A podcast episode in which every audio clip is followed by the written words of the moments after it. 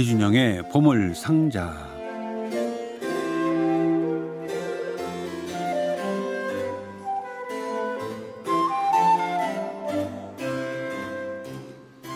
학창 시절에는 가을은 독서의 계절이라고 얘기했는데 성인이 되고 나서는 예, 독서하는 분도 많으시겠지만 가을은 역시 음악을 듣는 계절이 아닌가. 특히 아름다운 당신에게 애청자 여러분들께는 어, 같이 공감을 하실 그런 음악 그런 시간인 것 같습니다.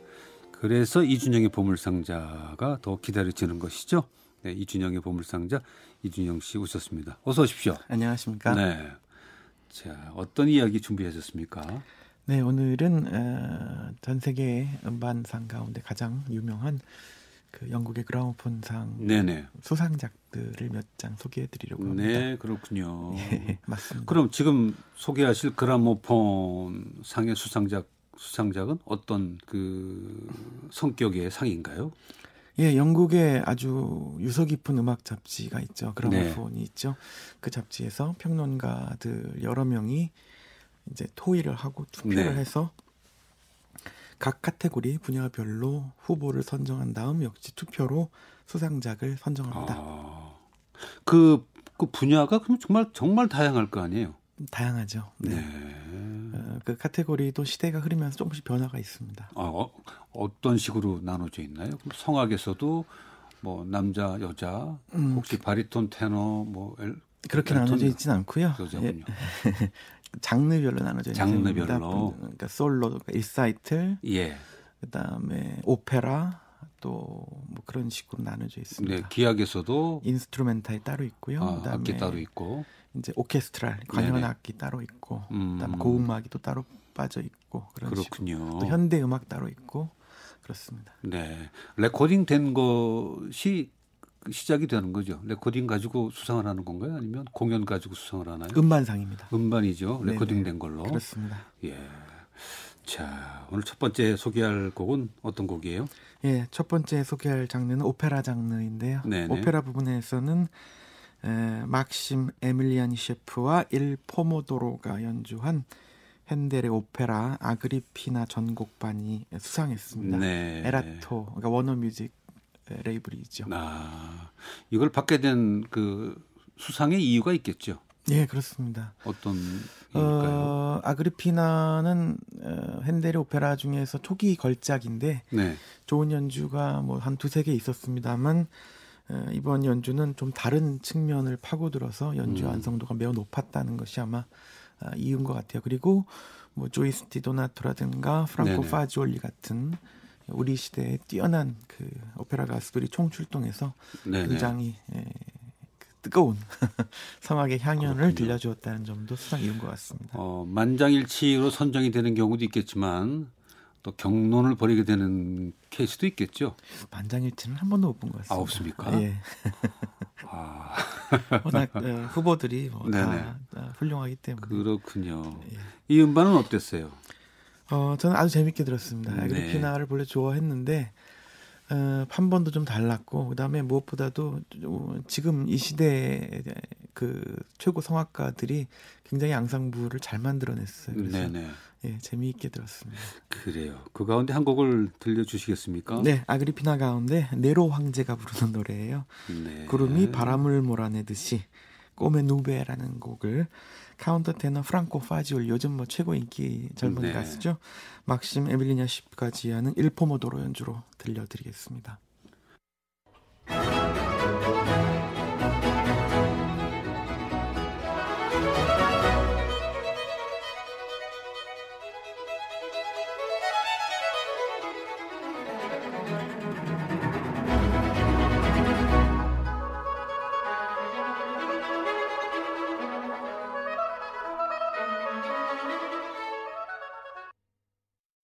핸델의 아그리피나 가운데 구름이 바람을 몰아내듯이였습니다. 카운터 테너 프랑코 파지올리의 음성과 막심 에멜리아니체프가 지휘하는 일 포모도로의 연주였습니다.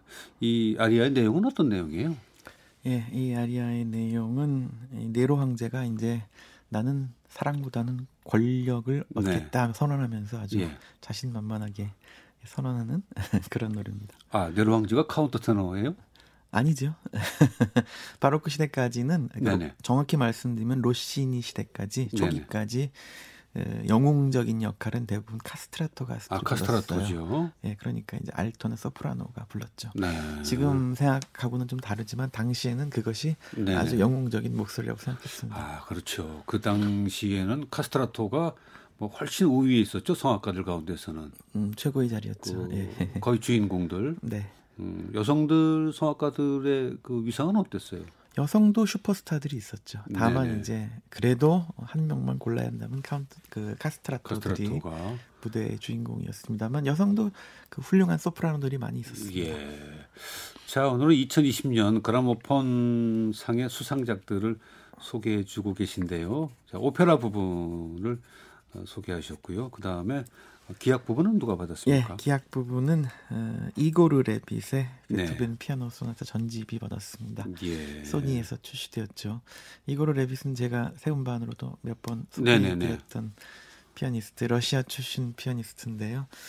어, 어떻게 보면 가장 그 지금 21세기 현역 피아니스트 가운데 컬트적이랄까, 그러니까 아. 아주 열광적인 그 애호가들의 네네. 인기를 얻고 있는 독특한 피아니스트예요. 어떻게 보면 예전에 글렌 골드하고 좀 비슷한 아, 느낌을.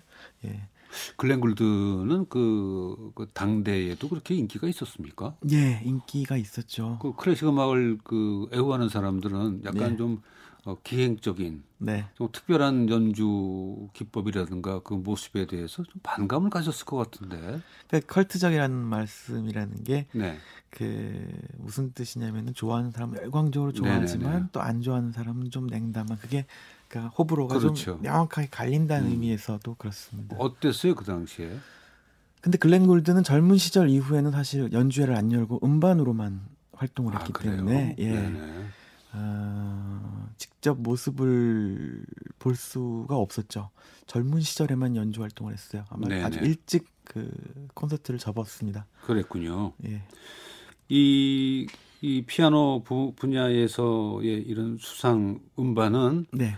음, 사실 그, 그 여러 번에 걸쳐서 상을 받은 사람도 있지요. 아, 그럼요. 예. 그렇죠.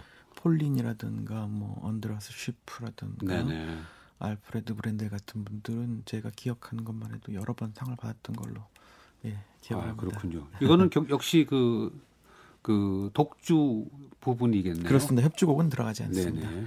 이거를 레빗은 아직 젊은 연주자인데 20대에 첫 녹음으로 베토벤 후기 소나타를 내서 아주 파란을 몰고 왔어요. 근데 지금 음. 벌써 그게 한 10년 된 것 같은데 예, 이번에 전집을 녹음해서 또 굉장히 반응이 좋았습니다.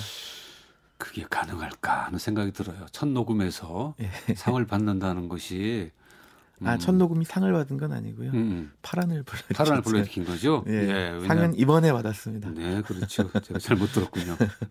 자, 근데 폴리니 같은 경우에는 첫 음반이 그 상을 어 받, 받지는 못했던 것 같은데 그런 정도는 센세이션을 바, 예, 받, 받아 받을만 했던 것 같아요. 음. 그의 그 첫 녹음 쇼팽 협주곡은 정말 대단했습니다. 네네. 그런 음반들이 지금도 남아 있죠. 예, 지금도 예, 있죠. 아마 제가 아니면 우리가 방송에서 들려드리는 음반 가운데서도 그 곡이 있었을 거예요. 음, 평소에 그라모폰상 받은 음반 많이 나옵니다. 예, 예 그렇죠. 네. 그게 기록이 되어 있지는 않죠. 음반에. 어, 돼 있는 경우도 있고 안 되는 경우도 있어요. 네. 예. 자, 그 가운데 어떤 곡을 들려주시겠습니까? 네, 이거를 레빗은 특히 그 베토벤 특유의 왼손 리듬과 오른손이 좀 엇갈리거나 대조를 이루는 그런 부분에서 굉장히 리듬감이 정확하고 네네. 특이한 연주자입니다. 그래서 그런 면모를 엿볼 수 있는 작품을 한 곡 골라왔는데요. 초기작인 피아노 소나타 9번 2장조 가운데에서 2악장 3악장을 들려드릴게요. 네. 2악장의 왼손 리듬을 한번 주목해서 들어보시고 그 왼손 리듬이 어떻게 점점 점점 점 추진력을 얻어가면서 마지막 3악장에서 확 드라마를 펼, 쳐내는지 한번 주목해서 들어보시면 네. 좋을 것 같습니다. 이고르 레비스의 피아노 연주로 들려드리겠습니다.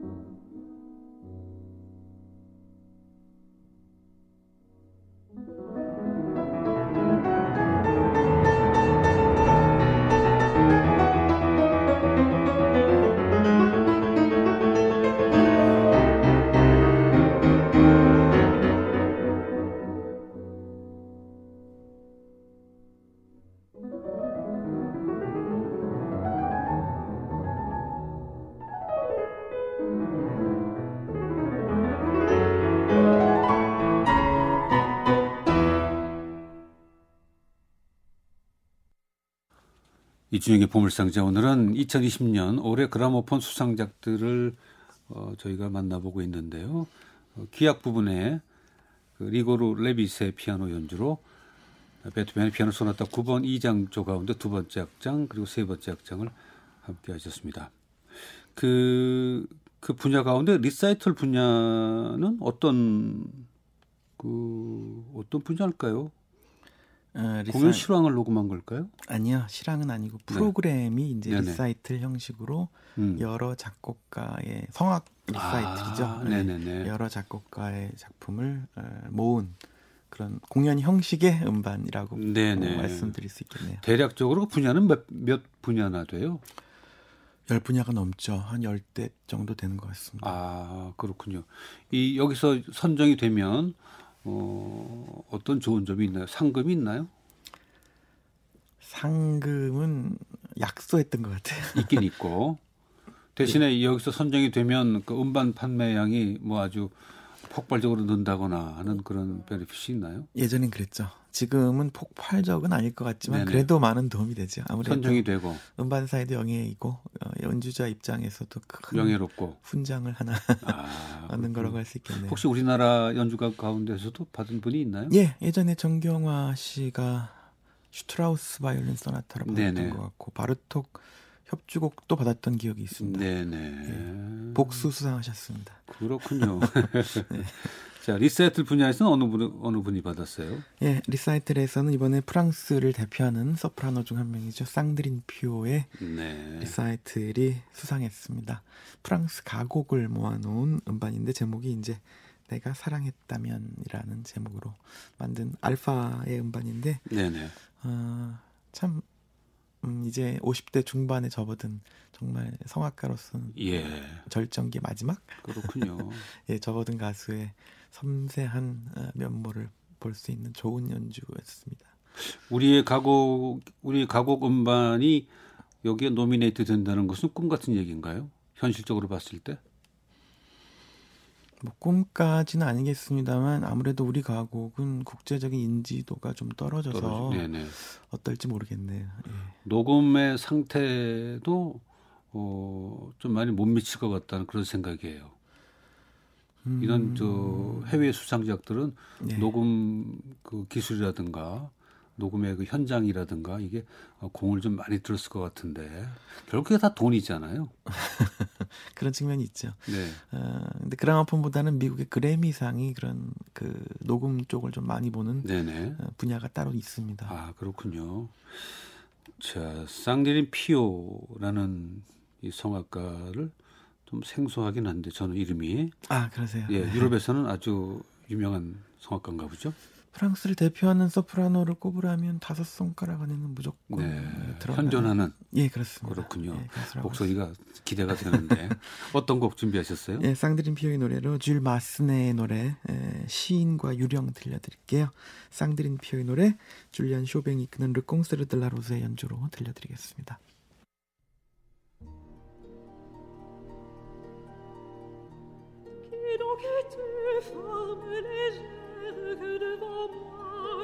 Toujours.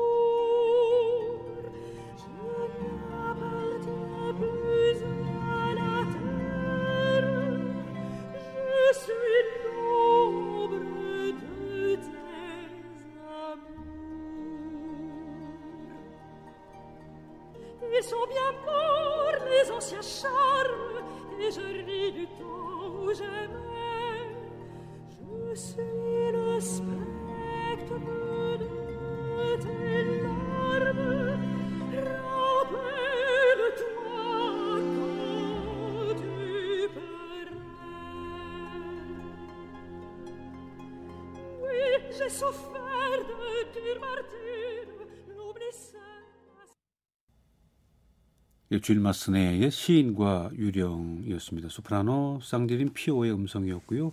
아, 줄리앙 쇼뱅이 지휘하는 르 콩세르 드 라 로주가 함께했습니다. 2020년 어, 그라모폰 그 수상작이라고 그래야 되나요? 그래야겠죠. Award. 네. 네, 수상작. Award 수상자들을 예. 만나보고 있습니다. 리사이틀 부분 지금 들으셨고요.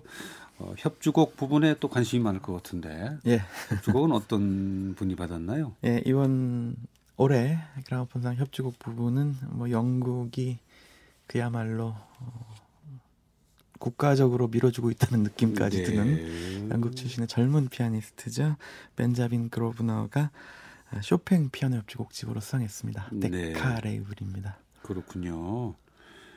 어, 피아노 협주곡 1번, 2번? 네, 그렇습니다. 두개 다쳤습니까? 네, 네. 대개 아, 함께 들어있죠. 그렇군요. 음, 그 벤자민 그로버너는 지금 몇 살쯤 된? 네, 20대 초반. 20대 초반인데. 젊습니다. 이런 분들이 선정이 되게 되면 어, 전문가들이 외면하거나 그렇지 않나요? 아니에요. 들을 만한가요? 어, 저도 사실은 어, 좀 지나치게 띄워주는 것이 아닌가 하는 생각을 네. 잠깐 한 적도 있는데 어, 내놓는 결과물마다 훌륭해서 음. 아직 제가 실현을 들어보지는 못했지만 네. 어, 확실히 훌륭한 연주자가 영국에서는 나왔구나라는 생각을 아, 하고 있습니다. 그렇군요. 말하자면 영국의 조성진인 셈이죠. 아 그래요. 예, 그렇게 하니까 이해가 확 되네요. 네. 자 어떤 곡 들어볼까요?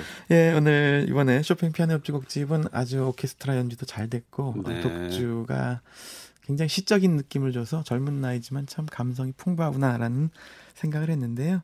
쇼팽 피아노 협주곡 2번 가운데서 알레그로 비바체 마지막 3악장을 골라봤습니다. 벤자민 그로브너의 피아노 연주고요. 엘림 첸이 이끄는 로열 스카티시 내셔널 오케스트라가 함께 연주 들려드리겠습니다.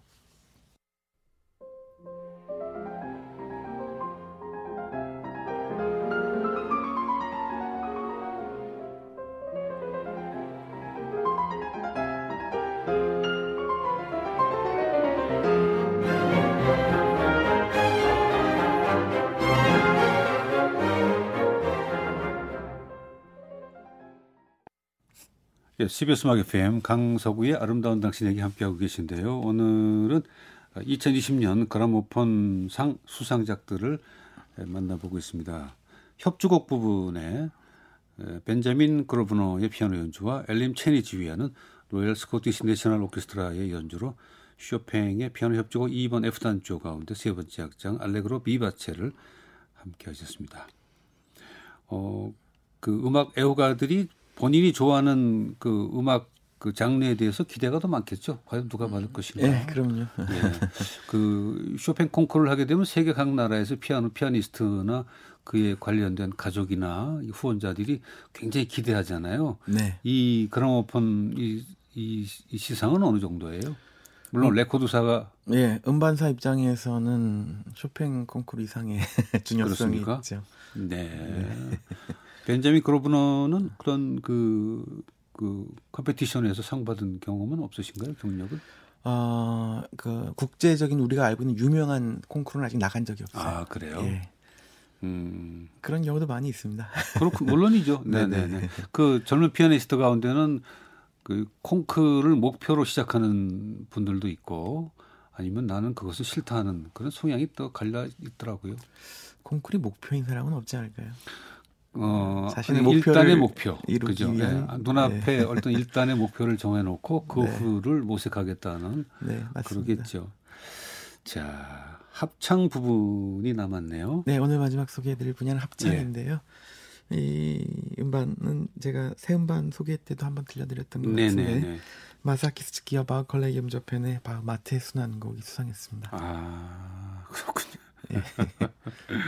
합창곡에서 합창곡에서 바흐곡 그 외에 또 수상할 작곡가가 누가 있을까요? 작곡가는 수없이 많죠. 음, 근데 이런 이런 정도의 시도, 이런 네. 정도의 연구를 해서 누군가 나오면 네. 경의를 표하지 않을까 하는 생각이 잠깐 들었어요. 음. 노력이나 그 연구가 훨씬 더 많이 공이 들어가는 부분이 아닌가. 그럴 수 있죠. 특히 이 음반은 스키가 20년 만에 이제 바흐 칸타타 전곡을 다 녹음하고 네네. 마테 순환곡으로 20년 만에 돌아와서 다시 녹음한 두 번째 녹음이라는 점에서 어, 어떤 큰 의미가 있겠죠. 예, 뭐 마테 순환곡 음반은 사실 많잖아요. 많죠. 근데 그 중에서 이 음반이 상을 받게 된 특별한 이유가 있나요? 음, 사실 마사키 스즈키의 이 마테 순환곡은 연주 자체도 훌륭합니다만 제가 보기엔 첫 녹음 이후 바흐의 모든 칸타타를 다 녹음한 후에 20년 만에 그가 달라진 모습, 20년 동안 그가 바흐에서 얼마나 더 깊어지고 이해가 넓어졌는지를 보여준다는 점에서 큰 점수를 얻은 것이 아닌가 싶습니다. 네.